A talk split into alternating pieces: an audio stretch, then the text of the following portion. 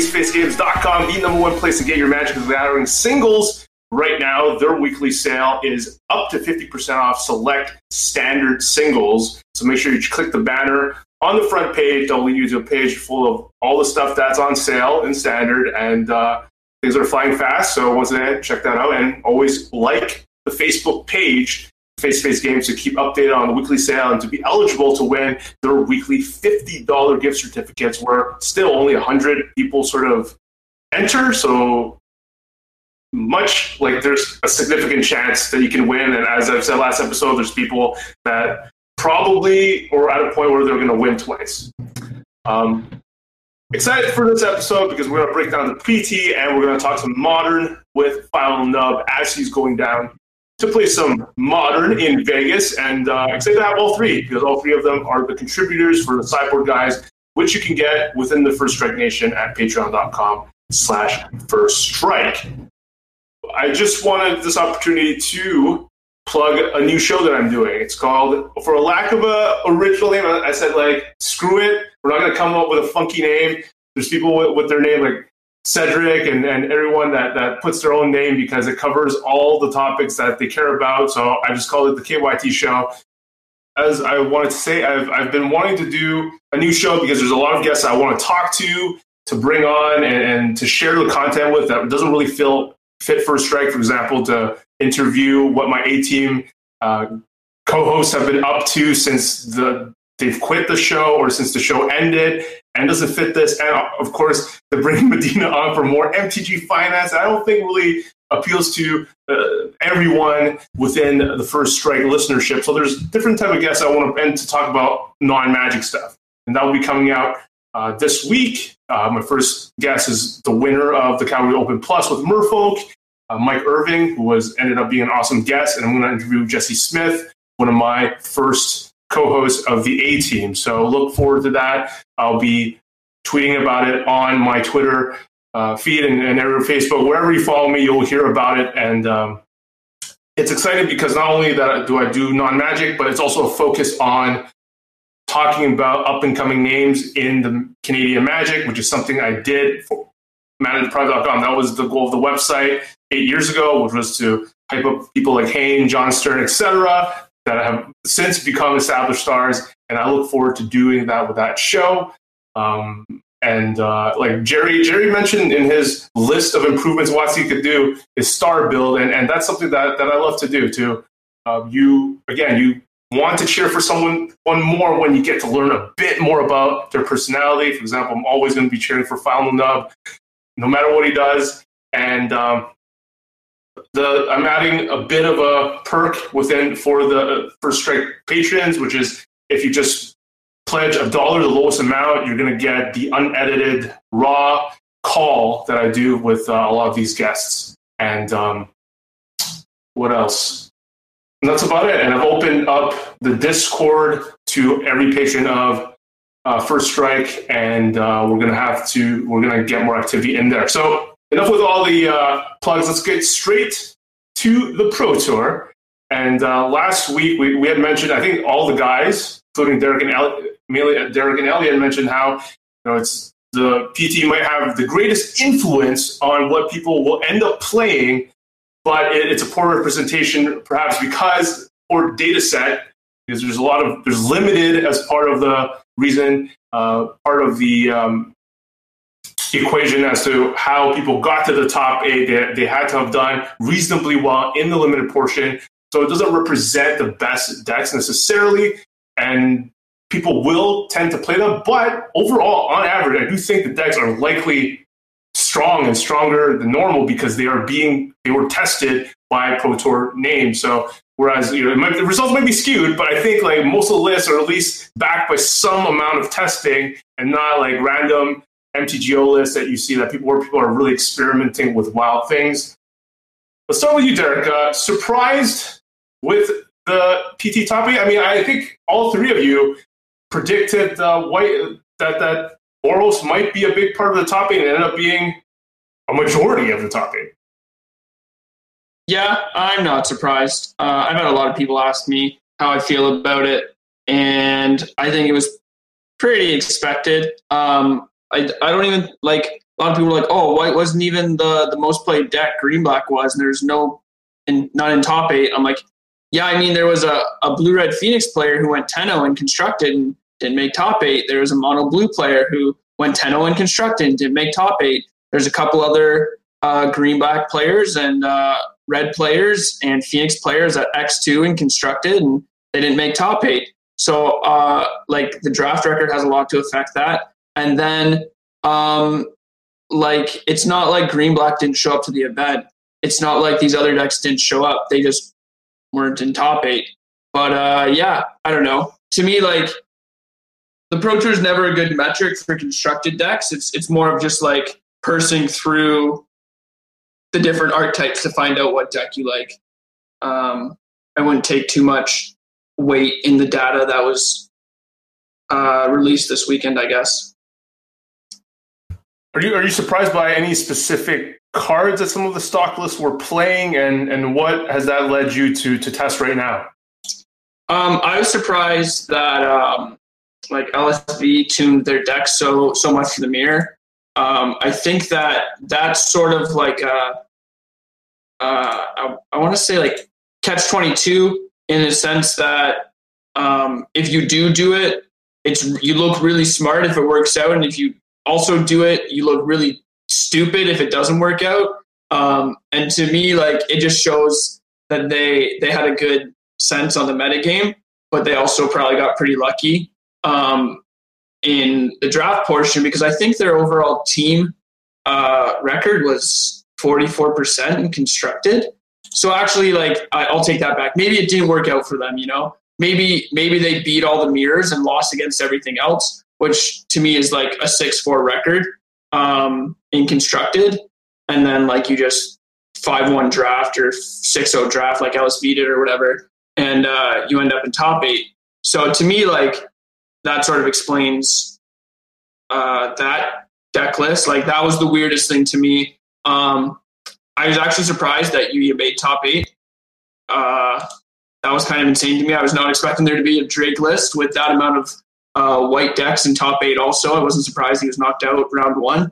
And then I was surprised that a mono blue tempo deck went 10 um, that's sort of the only thing like in the real stock list. Like I think that one outlier in the mono blue tempo deck really stood out to me, like that entire deck list. There wasn't really anything else I saw that really surprised me.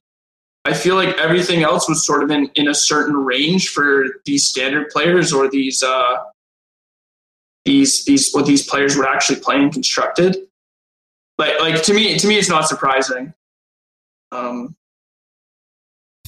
yeah. Okay. Um, I think like LSV uh, to to what you said. I, I, just found the exact tweet. He, he tweeted as Team CFB, we won 81% over limited and 44% over constructed match. Lol is what he said. And and Andy had, had mentioned like he would recommend last week he would recommend local people playing in local events that are comprised with a lot of people that won't pay attention to MTGO to play this deck.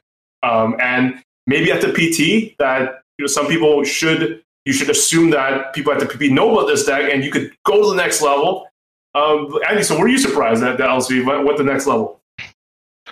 Uh, I was surprised in Ajani's Pridemate, and I was actually very surprised on how good it looked in the mirror. Oh my goodness, it was like a, a complete mirror breaker. It was like one of the best cards possible in the mirror, and their list, like gaining a lot of life in the early game, was just so good against the lists with the the token maker that they like were able to like take on that big hit or like make it to the point where when they play that card, it's not game ending, so it's not actually good, weakening one of the better cards in the other decks.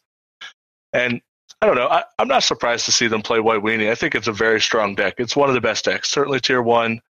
And Drake's was everywhere the week before, and it has a very good Drake's matchup. So, is what they did is they played the deck that has a good Drake's matchup, and then geared it for the mirror.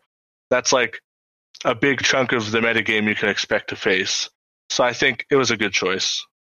Like it's like once red gets reintroduced though with chain Chainwhirler though, then things get interesting, and that's why the standard format is so good though because things can get introduced and shake up the metagame completely based on what happened that weekend. So, so yeah, Andy, what do you think the is that where you think the the format is going? What's the what's your opinion of the next step? And were you like like Derek when we were chatting? There's a lot of talk that hey, this Jeskai deck was well positioned to take down the whole tournament. Did you feel the same way? Uh, I thought I thought Jeskai was was in good shape. I kind of liked the Jeskai matchup, and he was playing a lot of uh, he was playing Crackling Drake, which is actually one of the better cards against the Weenie deck out of out of Jeskai. So I think he he had a good shot. He had a lot of good cards. Definitely Clarion plus Crackling Drake is game over a lot of the time. I think he sort of misevaluated what uh, Experimental Frenzy does in a very key game and lost because of it. Yeah, he made he made. I think that was a big mistake that game, and I think he made a mistake earlier in another match, and I think he made a mistake at another point in that game when I saw the plays he was making, I'm like, this is going to lose you the game. And uh, he just just sort of threw it away. Like Andrew was on the Malda five on game five and just uh, didn't answer the frenzy, and frenzy drew him three cards, then put him in such a position that he couldn't leverage his card advantage and lost the match. Um, and I think that like that's the problem with these these Jeskai decks is like once they're sort of behind it, they sort of stay behind. Um, and I, I think like I think that Jeskai deck should have won that top eight. I think he he sort of threw that game away. So, Derek, do you think it's a it's a good choice moving forward now that like does these white red decks have won, have do- seemingly dominated in the news, and maybe in, in the queues, if people are gravitating towards that deck, is, is Jeskai the way to go? Do you see that? No, because like Andy said, the the natural next deck is mono red or like some some red aggro variants, and I think that Jeskai has such a god awful matchup against the red decks that if people are choosing Jeskai or mono red, the people who are falling on mono red are just going to be, be the people who are falling on Jeskai, and the people who aren't playing mono red are going to get cheesed out by mono red enough that they're just going to put a bunch of life gain cards in their deck. Um, but like that doesn't make them any weaker to Jeskai, so to speak, right? So I just think like uh, playing Jeskai when other people are also playing mono red is like sort of like not the way to go. You know, I, I have heard of some pros like RLX, for example, and uh, other people cite that Jeskai has a pretty good matchup against mono red, which which having played mono red a bunch, it doesn't make sense to me. But you know, take that for what, it's worth. I mean, I think that I've seen that people also say Jeskai is a good matchup against green black, but I hmm. also have like a winning matchup against green black. It also has a lot to do with how many Carnage Tyrants I put into play against these Jeskai decks. But um, I think a lot of people uh, say these things and they're based on their evaluation and not how a matchup should play out or looks like it'll play out. Like obviously, there's like a little bit of um, like dissonance between those two things. But I think in general, like this Jeskai deck is very slow. Its uh, main win condition is a fireball on like turn 20 or Teferi, and it's playing cards like Revitalize. So to me, when you play a card like Revitalize, it means that you need a life gain effect because otherwise that card's really bad. So if you're not drawing your Revitalize or your opponent has the extra burn spell, you're probably dying, right? So to me, like I don't know how this Jeskai deck could be good against the mono red deck, and if it is, it can't be consistent enough. And also, like they have a real tough time de- dealing with frenzy. Um, to me, like mono red's game plan is just resolve a frenzy anyways and kill you. So I don't know how Jeskai is supposed to beat that. Yeah, now that the mono red lists are like finally growing up and just four experimental frenzies in the main deck, it's finally like at the point where it can be a good deck. And and like all the times before that, I don't think it had the power level to be a good deck. But Experimental Frenzy might be the second or third best card in standard, right? Like it's like Teferi, Frenzy, and then there's like a lot of other cards that are like similar power level in the upper echelon of power levels. And I think uh, now that Mono Red's built around Frenzy, I think it's gonna it's just it's very good. I think counterspells are bad in Jeskai also. I think you should only play like two strokes or something and not play anything else. I think you can't play counterspells right now. They're so loose against a lot of decks. Like I 5 0'd with right before the Pro Tour with a list I was playing four Crackling Drakes and three Niv Mizzets with like a bunch of dive downs. And uh, someone 12 for the Pro Tour with, with a deck very similar, but they decided to play counterspells. And I think going forward, that's the kind of Jeskai I would want to build because it first of all it has an easier way to win the game, and second of all, it's not relying on these three mana counter spells that actually just get super awkward against half the field. I, I do love the Drakes as a, a, proactive answer to Carnage Tyrant, for example, one of the biggest card against Jeskai. And it's also a proactive way to just turn the corner very fast. Um, I do like that it's gone away from the Azor's Gateway uh, build, which I think gave it a huge um, edge in the mirrors. But um, as you saw from the metagame, the metagame was very wide open, and in that re- in that regard, like you really didn't have time to sink your mana into Azor's Gateway, set it up, because you're just going to get run over by Adanto Vanguards and you know uh, Fanatical Firebrand. My biggest issue with the, the versions that have Drake in them is it's like near impossible to cast your spells. Uh, you you have this like real real issue with with casting your spells in a in a good curve without like having some amount of fail rate. Um, played against somebody online the other day and they had cleansing Nova and uh, they typed in chat, I don't know how I'm supposed to cast Cleansing Nova in this deck. I don't know where my second white source is, and it's turn nine. I'm like, you probably just can't, right? Like, I don't know how how those Jeskai decks consistently cast their spells on curve. Um, one of the reasons why I've shied away from it, but I don't know. People are winning with it sometimes, so maybe there's something going on there. Yeah, the the Drake's list uh, that I like played played no wraths at all except for the red one in the sideboard, Star of Extinction. It just played no novas, no settles. Like this list might have played those, but the current list I play doesn't play them because you're right. The mana issues are real. That's why I don't like counterspells either, especially Sinister Sabotage. That one gets me every time. How people think they can have double blue on turn three and cast other spells. When people cast it against me, I'm like, how do you cast your spells? How do you ever cast your spells on curve? This doesn't make sense. So, so what have you been playing, Derek? Uh, are you are you still tooting that green black horn? And how, how do you feel about it in its positioning right now? Yeah, I still I'm still playing green black. Um, I still stick with the statement I made a couple weeks ago that like green black is the most consistent deck across the board. Uh, you just have to pick what you're trying to beat this weekend. Um, I think like there, there's a couple of adaptations we saw this weekend. Um, one specifically that stood out to me was Autumn Burchett's list, uh, and they worked together with uh, Jadine Klomparens um, to come together and make this sort of odd um, green black list compared to what we've normally seen in this format. But it, it, made a lot of sense considering that I think everybody was on a similar wavelength to what they were expecting in the metagame. Um, they they main decked Brontodon, they didn't have elves, and they played Adventurous Impulse. And so they also cut a land. So so to me, um, that means like those are the three things that stood out. There's a couple other changes, but nothing really stood out to me. Um, to me, that that signifies that they didn't like Elf for grind reasons. They wanted Brontodon in probably the, the fast aggressive matchups and against Frenzy. And they wanted Adventurous Impulse so they could cut a land and hit their important creatures in specific matchups like Brontodon, like Wildgrowth Walker, like Carnage Tyrant. To me, going forward, that that is a huge sort of like change in thought process that we've seen from the regular green black. I don't necessarily know if it's correct going forward, given the circumstance of the metagame, but it's sort of like a different outlook at how to build the green black archetype.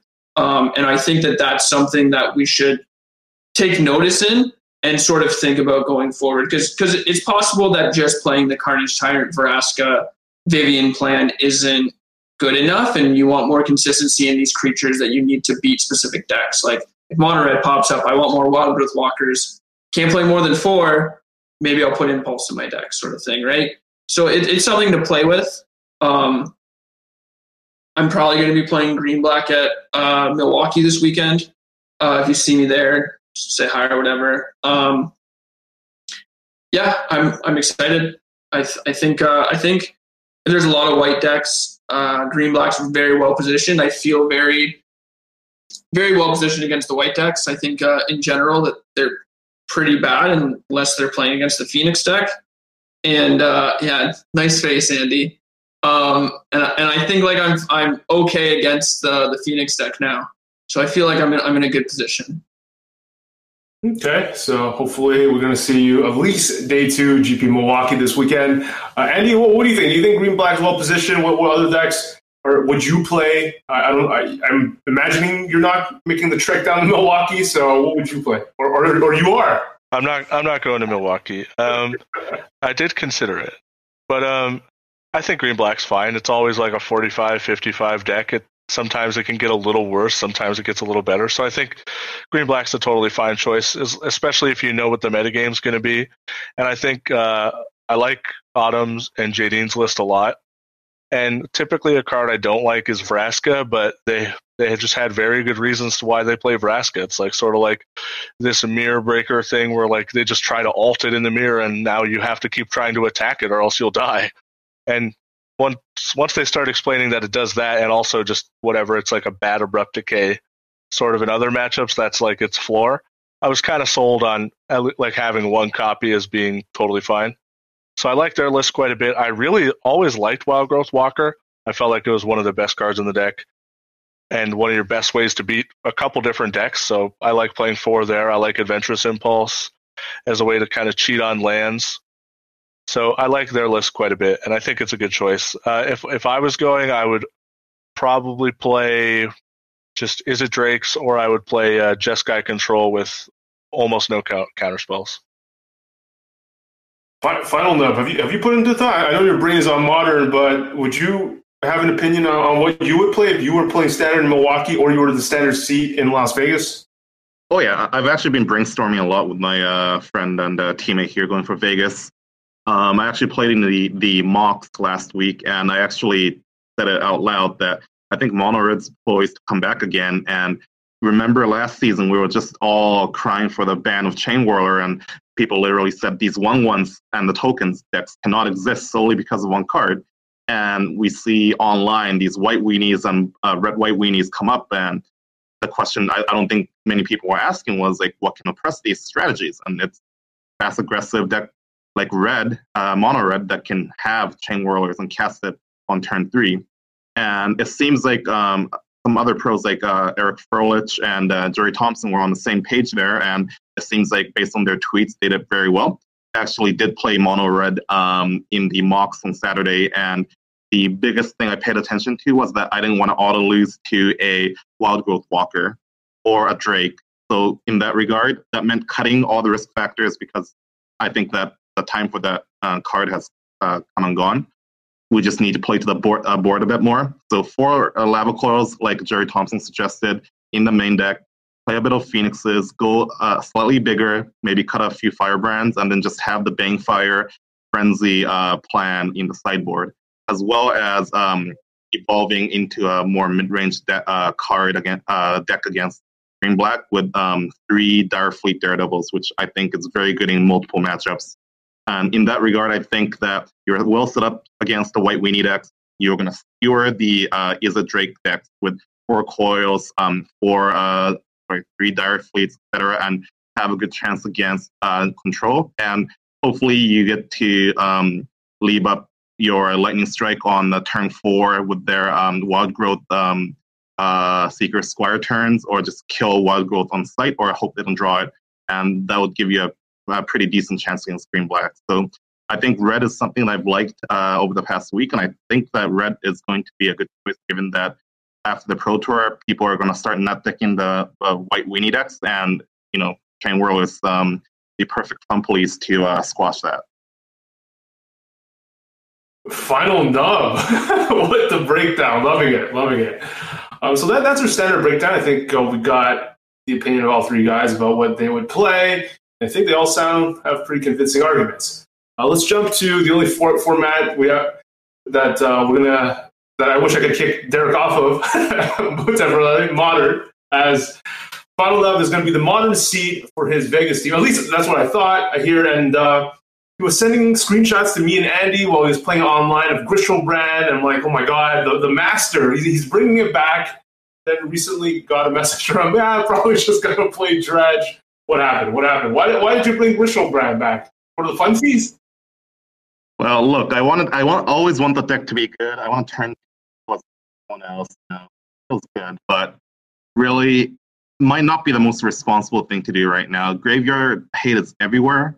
Um, humans of all uh, decks are playing like two Grafdiggers, two Tormods, and it's just like super hateful, you know.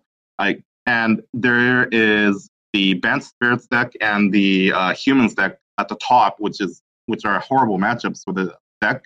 And I just feel like um, the time is right for a graveyard deck, as um, you know, the last SCG and the uh, Grand Prix Atlanta uh, results didn't have a lot of graveyard decks, but um, I feel like Dredge is perfect again because no one's really heard of it, heard from it for the last week or so, uh, for the last month or so.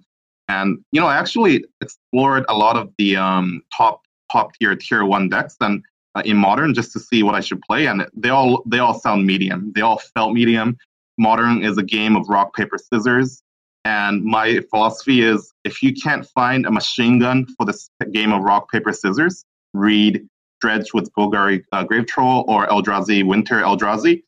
Just play with the most highly uh, powered deck and just go go with it. Something that you know how to play, something that you know it's high level, high power level. Don't think too much about it. Uh, I sorry, I have a quick question. Did you say that people have forgotten about Dredge?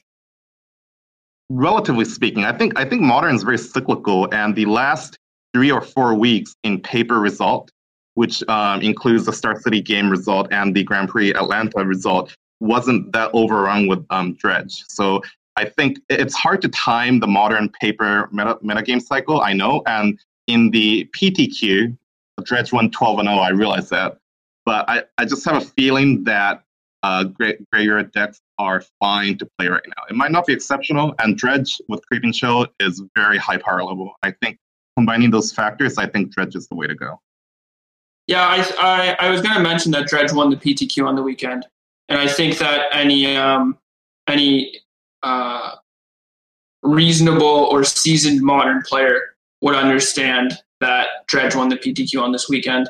And so I think like if if we're talking about these modern players that understand the format, understand that it's cyclical, and understand that Dredge, they would understand that Dredge won the PTQ on the weekend. So to me, like if I think I'm a seasoned player and I think other people are seasoned players, and we're talking about how Dredge is sort of like not really in the meta right now, and then it wins the PTQ. I feel like I, I missed it. You know, like I missed the time to play Dredge because everybody's going to know about it now, right? Like if I was going to a modern event this weekend, I would put Graveyard Hate in my sideboard, no doubt about it.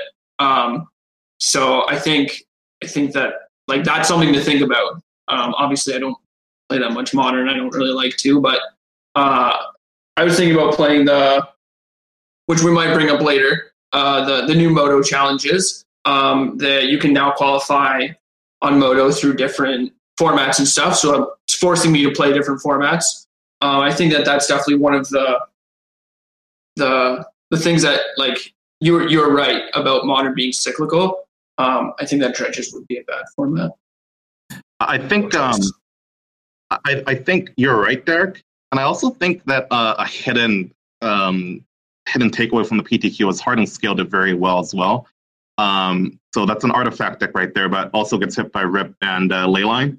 It, it, definitely takes a lot of skill to met time a metagame and whatnot, but people people can't switch a modern between modern decks and paper easily. So what they can do is switch sideboard card slots. And Dredge um, Dredge's sideboard is entirely or almost entirely about combating combating hate. And one of the most important skills you can have as a Dredge player is know exactly um, know exactly what kind of hate that you would expect from XYZ decks. And it can easily fight through one or two pieces of hate, especially because people are um, mulliganing into just like single hate card type of hand, thinking that this will knock out Dredge, which is far from truth. So I do understand your point. I do agree with it. I think that given the timing as well as the power level of the creeping chill dredge, I think it's a good uh, good choice. Yeah, I like dredge. I think dredge is good enough that you can still play it when it has a target on its head. Like it's not going to be as like insane, but like Dredge on the way to that PTQ win in the top four, I think, or maybe it was the first round of top eight. It beat Blue White Control with three main deck rest in peace in it. so I, I don't know. I think Dredge is a good choice. I, I played it uh, recently, just testing it out, kind of seeing what I might play at the modern RPTQ. And I was really impressed with Dredge's ability to fight through hate.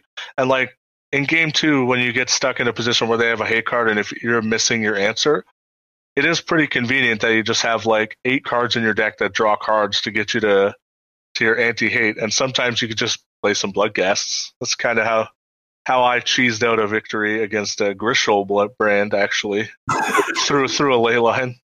We ley lined each other and then I just attacked with two ones. A lot of decks actually have a hard time beating Stinkweed Imp. Like Death Shadow, for example, even Jund. Like how, how does Tarmogoyf they're gonna remove all their like fatal pushes or whatever. How, how do they get through a Stinkweed Imp, right?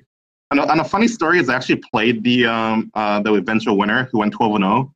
Uh, and uh, game um, game three, this was like in the 3-0 bracket. He multi five, and his first uh, his hand was the Leyline of Void, land, land, Faithless Looting, and Dredger, and he turn one uh, Faithless Looting, turn zero Faithless Looting, sorry, turn zero Leyline, turn one Looting away two Dredgers, and just one Preserve on turn three. So um, he had uh, the eventual winner had some very fortunate cards, but um, I'm sure he uh, played very well as, as well. So congrats to him. Yeah, I think. Uh, oh, I think Faithless Looting is Ancestral Recall. That card's broken. Every time I see somebody cast it on camera at a modern GP, they just win the game a couple turns later. Card's broken. Final Nub. You you had a good start though. Like what happened? When did the wheels come out? Like you started five and one or something? Yeah, I started five and one. The my one loss was the eventual winner on a extremely like nutty uh, multi five. Um, I lost to Tommy Ashton in a very weird game um, where he was playing Martyr, and he was at 30 life and had a damping sphere, and which made it very hard for me to combo. And I got him to one life, so I had I had 29 damage, but not at 30. and from that, he ranges the deals into like three Martyr Martyr stand and. I was literally locked out. I didn't have a uh, way to work. I lost like I, I lost like two 70% like coin flips and I finished like five and four. You know, it, it happened. How many uh, how many people were in your PTQ? Uh, so the Moto PTQ was like 340 ish. Okay, yeah, I played the one on uh, Saturday for standard, and it was 333. Saturday was the standard PTQ, and sa- Sunday was the modern PTQ. Both on uh, Magic Online. Right, and the the one had the modern one had 340. Correct. Right. Yeah, I was I was just gonna say like I, I really think they need to add in the, the constructed prelims. They had um like they have limited prelims and they used to have constructed ones, but then they like this was around when uh blue white copter was around and they cut them. And now we're getting like three hundred plus person PTQs, like nine rounders. It's way too long. It's ridiculous. Yeah. yeah. I really think they need to cut it. I didn't know if it was just standard getting like over 300 people, but if modern's also getting over 300 people, this is really bad.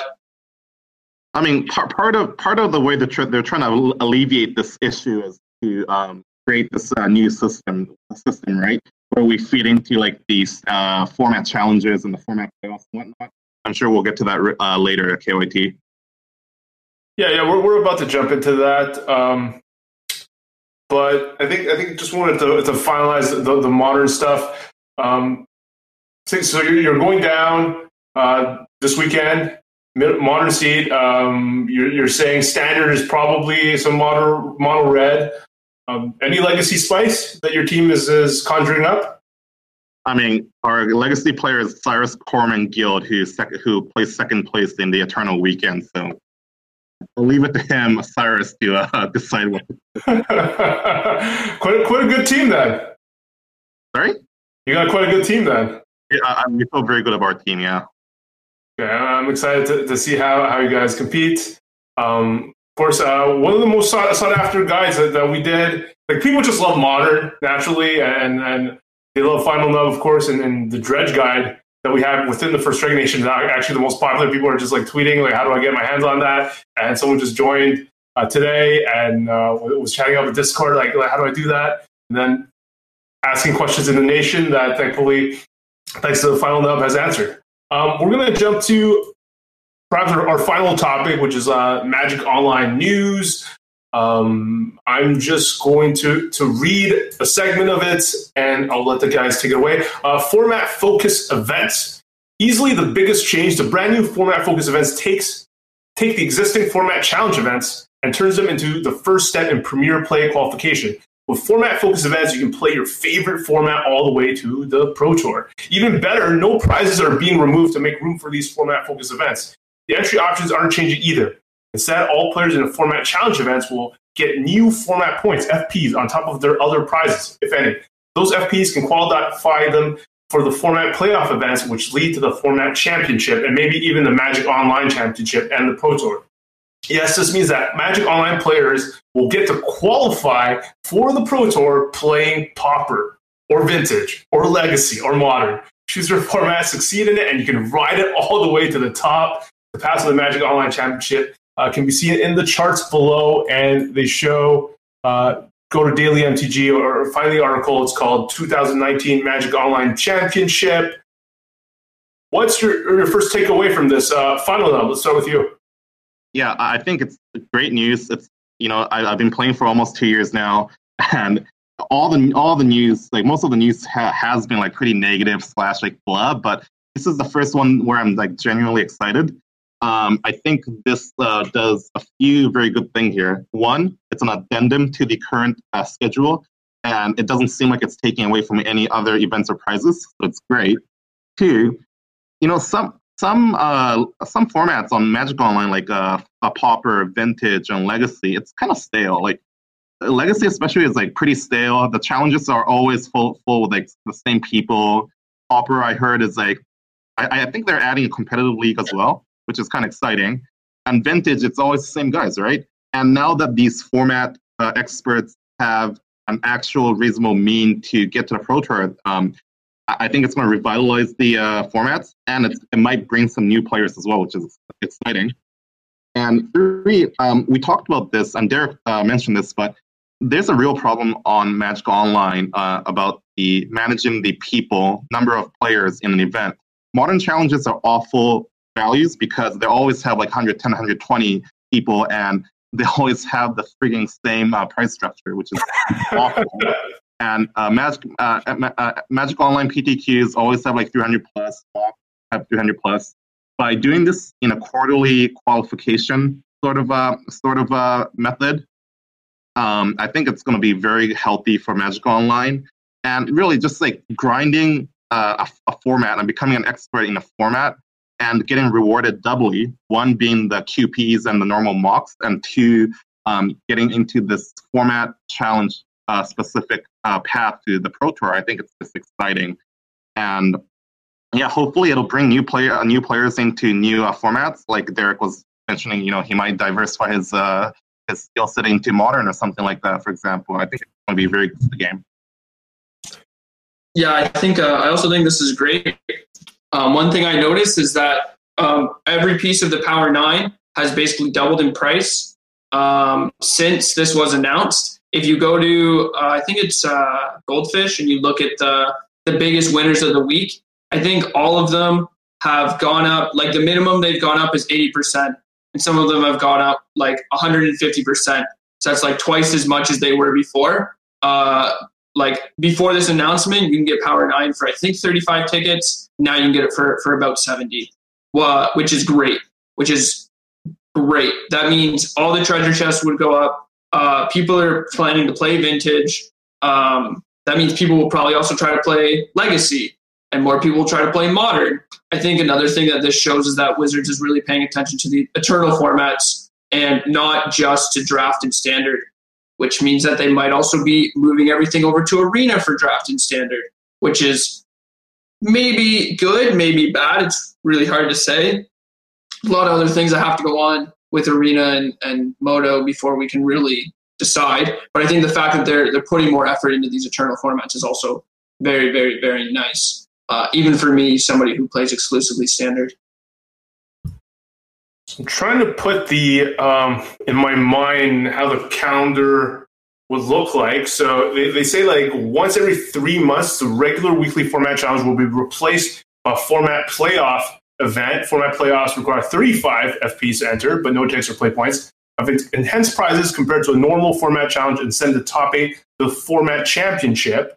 And the format championships will have up to 32 players in our five rounds of Swiss with a cut to the top eight playoff. Um, the prizes of the championships are significant. Everyone's walking away with a minimum eight draft sets of boosters, 200 play points, and a format championship avatar.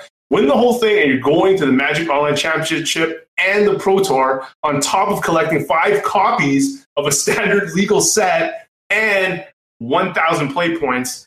I'm checking the schedule. The championships will be, I guess the first championships will be in 2020 when there's a modern, vintage, legacy, and pauper championship on the schedule. So, so those are the first championship guys. I think uh, I think the rotation starts in January. I don't know exactly when the first one will be. Probably a couple months after that.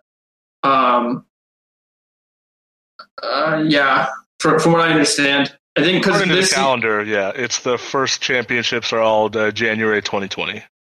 Yeah. So, hmm, so to get so there you would get hype for, I guess, the first time you get hype for modern is March 23, the modern playoff Q1. That's what I'm reading it as. So it start, the season starts in 2019, and the season has four champ uh, playoffs, and then the the top eight of those from those four playoffs will feed into the 2020 championship. I'm reading it as. Yeah, that's that's sort of like the the way they did it last year. Uh, I don't remember exactly how they did it last year, but they had basically MOCS events like that. And if you top eight you got fed into the 32. And then if you win the 32, if you're top eight the 32, you get fed into another event, and that event top eight qualifies you. There's like a, a series of qualification events. I think I think it's good. I like it. Other than the prizes, I think the prizes are awful. Uh, but that's another thing. I'd have to, yeah, I'd have to. I'm curious what the the whole EV breakdown is, but uh, this looks pretty awesome.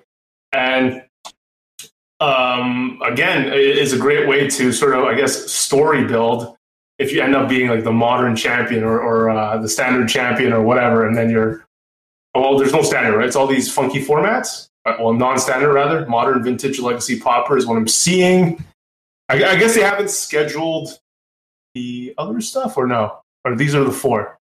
Right? They they have they have a it's not called like the standard championship, but they have the limited and standard feed into another one okay. based on the the flow graph that I read. Okay, okay. I like pictures. Yeah, the pictures are really helpful. it's kind of cool to be the modern format champion. Uh, me and Andy were looking at you, uh, digging it down. You're um, looking at him. We're looking at the chat right now, 2020. The only one sadistic enough to be the modern champion. to play modern that much. Imagine having people call you the modern champion. You gotta buy a belt. and in this corner, the modern champion. I think they should like, send him a belt. They should send him a belt, just like they, you know, they send you like YouTube sends you something for having X amount of sub- subscribers, right? Send send Final It's like a wrestling belt. Yeah, more more things we need Wizards to invest in that we don't actually need. Hey, thanks, t-shirts Wizards. Are t-shirts are gone. oh yeah, gotta gotta cut the cost somewhere. We're never getting a belt. It's it's kind of gotta reinvest reinvest those shirts and those tokens. Um, shout outs to oh man, I don't have the the Twitter name in front of me. It's Ink something, right? It's not Ink Playmat. Is it Inkland Customs? Inkland Customs. Yeah, they yeah. Uh, Shouted out to all the Platinum Pros to get in touch with them. That they would do 100 free tokens, uh, player tokens for them. And I think it's a cool thing. I think um, I normally don't go all gaga crazy over some of the celebrity players, but a lot of players do. They get excited.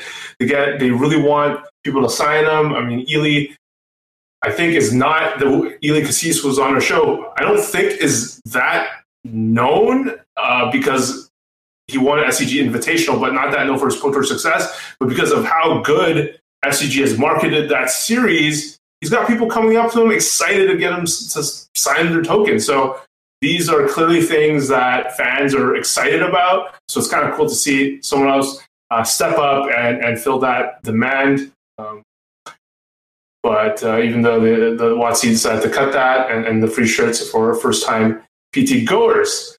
Um, is there anything else that we wanted to cover? Anything? Um, final note. Actually, I, I want to cover um, the, the, first guest on my show, on my new show, is a Merfolk player and ended up winning. Um, I know that in general there, there's a lot of hey, why, why, the heck are you playing Merfolk? Like I, when I sleeved up um, when Nikachu, one of the more known players, he, he's based in Canada. He's done well, top eight, if not one, face-to-face games open. He came in second at a GP. He puts out a ton of YouTube content on the deck. I even tried his so much so that I tried his tropical merfolk when like the green, the new green standard merfolks were coming in. He was uh, integrating them in, into the deck. I played it at my first like modern event in a while. It felt really underpowered, not gonna lie. And so I, I don't, I don't, I understand the hate. I understand the hate. It does feel underpowered, but sometimes it gets there. It sometimes gets there. And when I interviewed the guy, the winner, Mike Irving, he said like he managed that Dredge is a terrible matchup in, in his opinion. Um, and he was lucky to dodge every time he, there was a dredge guy at the top of the table. He was sitting next to him and not against him, so he, he avoided that matchup. And he had mentioned that, like uh, you mentioned, John, that uh, people are putting in the hate. Like Nikachu, apparently, according to Mike, has four surgical extractions in the sideboard because of that, and Mike has at least two or three, and that they they are there for the hate. But hey, I don't know if that's enough. But uh, I, I, gotta say though, they also have four Mistcallers now, which is surprisingly good in this format. Vengevines, Gas, Flaming Phoenix, Griselbrand. Yeah, I mean it's very hateful. I'll give you that. But you know what? I'm not gonna play against Merfolk for the next two years, so I don't care. Harsh but fair. Harsh but fair. There is actually, I, I think sometimes I think Reddit is uh, a cesspool, like a pool of hate and nothing else. But there is definitely uh, segments of the community that that are impressive. Like when he posted, when a lot of you guys, including Derek, posts, let's say a cyborg guy or even a tournament report, this Merfolk guy posted it. You got a lot of love, and I really love seeing that. There's actually, uh, I think, a fish subreddit, and that gets a lot of activity. People are actually tweaking the deck, like debating. I mean, you're shaking your head, but they're debating like the value of peak and not peak, and like deprive versus number of negates and maniacs. Imagine, imagine being so humble with your play skill that you call it the fish Reddit. Like they they know that they just they just make the bad deck choice every week. That they just we're the fish. It's okay. That's terrible. We're the fish of MTG there are a positive, it's a positive, vibrant community uh, based on the tweets I've seen. Um, but you know, there, has been some some fire. There's always these like fired up debates, like you're absolutely wrong. Peak is absolute garbage in the deck and stuff like that. But but it's cool to see the activity in different parts of Reddit. I don't think, and I think it's unique to to the Merfolk community. I don't think like you see like a bunch of Tron players be all chummy chummy. So it's just relegated to some of these archetypes. Uh, finally, you wanted to comment? What's there to be chummy about? All they need to know is one two seven. That's how you. How, that's how they do math. They don't need to do anything else. this is terrible. First, last week we're, we're getting crap. I, I think I've decided I like modern now. You just get to chirp other modern players for the bad decks they play. That's my favorite part about Magic. Like, how do these Jeskai players cast their spells? How do Tron players count? Why have the fish players called themselves fish? It doesn't make sense. we, we get Andy and I feel the heat. We get criticism when Derek gets becomes too hateful, and now like Final Note decides to like crap. Wait, wait, wait! I got it. I got it. Swamp. Uh, Exile Simian Spirit Guide, Faithless Looting, discard Griselbrand, discard Griselbrand, Exile Simian Spirit Guide. Goryo's Vengeance, kill you. Top eight GP. hey, I've done it before. I've done it like five times. people people have salted out at me and say this is the worst experience I've ever had playing Magic. I'm like, hey, thanks, dude. Nice playing with you too. oh man. Oh, I gotta maybe, maybe I'll learn to play like Storm or Amulet Titan or uh or like Mono Red Prison. Oh, oh, this this will be fun. It's, Grimy. it's funny when you when you brought up that Merfolk won this. The first thing that came to mind was like Merfolk won a GP. Mono Red Prison won a GP. Skred won a It's GP. modern. Whee! Anything's possible. And you get a GP win. And you get a GP win. You have a subreddit named after you. You get a GP win. God, what an awful format. Oh my gosh. How do you enjoy playing this? I do think turn turn one rightfully does does induce rage in people, and uh, I, I'm trying to imagine the scenario where Final Nub actually says, "Thanks, dude. Nice playing with you too." Like, what? Please sign the slip. I have to go. I got things to do. It's feeding time. I gotta tell Reddit. Gotta pay twenty dollars for a hot dog in this convention center. Uh, man, this is this is going off the rails. Um, let's let's let's end the show with with uh, Ginger. Uh, what what are you up to with your Twitch stream? I see you're you're like trying to come up with your own emoticons or something. What's up with that? Yeah, this this weekend, actually, yesterday, I got I got partnered. I uh, I passed the the partnered uh, threshold, so uh, I get uh, emoticons based on the amount of subs I have, and I, I got an obscene amount of subs from um, make basically selling my my uh, guide. So I, I have eleven emotes that I just don't know what to do with myself with, and I have badge badge emotes, and I can do all these crazy things now, and they've given me all this power, and I don't know what to do. So I'm trying to like crowd fund ideas on uh, how to brand myself, and you know, I don't exactly know what I'm doing, but I'm learning. So eventually, I'll get there. You know, um, maybe I'll start streaming Arena for all you Arena fans out there. Start to uh, sell out and uh, catch me at the next whatever Twitch personalities do. Like maybe I'll be at TwitchCon. So I still think I still think we talked about this like outside of the show. What's under utilized is like a good effing I have to say that word effing vlog. A good one.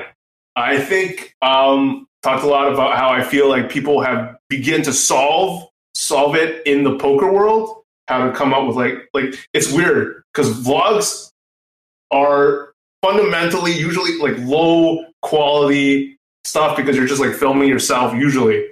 And it's funny that like it's seen a resurgence because people are now like adding all this editing editing pizzazz on top of it and it looks awesome. And I think a lot of people that are putting out vlogs now, it's just like it's just too long. It's like their entire GP. Like no one's gonna watch that. So I'm excited.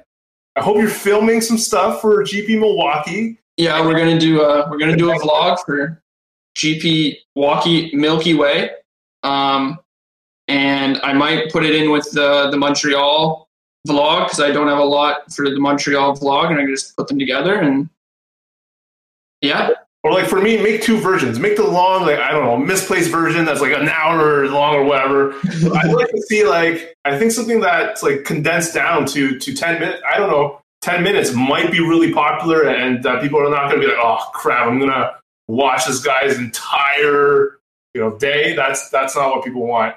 But um, it- excited for more misplaced content for sure. Um, and uh, final love going to Vegas. Andy, what's what's up for you for the next week or so? I think I just uh, waiting to play some RPTQs. Don't have. There's not a lot going on uh, until then. I don't think. what's the what's the RPTQ format? Muted. Oh, the next one is modern. Modern. Oh, that's really that, it's unfortunate. standard. Hmm. Very happy I'm not queued for the next one. Okay, Yeah, I'm sure you're happy about it. you're, you're gonna get your dredge on, right? Uh, I'm. It's dredge Dredger humans. I'm sure I'll be a coward and play humans, but uh, I'll probably borrow Dredge off somebody and then make them waste all the time getting the cards for me and play humans. Uh, final nub. I hope you end up playing s- at least one merfolk opponent in Vegas. Um, anyone Yeah, so does he. so does he. Anyone interested in playing who, who is playing modern and really want any comprehensive dredge guy, sign up to the nation at patreon.com slash first strike to get final nubs. Uh, not only his guide, but he'll answer questions in the nation, so that's sweet as well. Top of that, you get Andy's Izzet Drake's guide, you get Misplaced Gingers, Green Black guide, get all the good stuff. You get early releases of my upcoming show, boom, and that's it. That's it. That's all. If you like the show, and we've given a lot of what you should play in standard, what you should play in modern, our overall excitement for the MTGO news, like, subscribe, hit the notification bell, and that's it. Retweet when when I tweet this out. Love you guys, and we will see you next week when Derek and Final Nubs are champs. So hopefully, hopefully at least one, like fifty chance, fifty percent chance, right, guys? That's how math works. Yeah, it either happens or it doesn't. We win or we lose. It's fifty percent. Yeah. And we get two yep. too. We got those. It's higher. It's probably higher than fifty percent. We got two chances. Two hundred percent. It's fifty percent twice. so we'll see you next time on First Strike. Thanks, guys. Much love.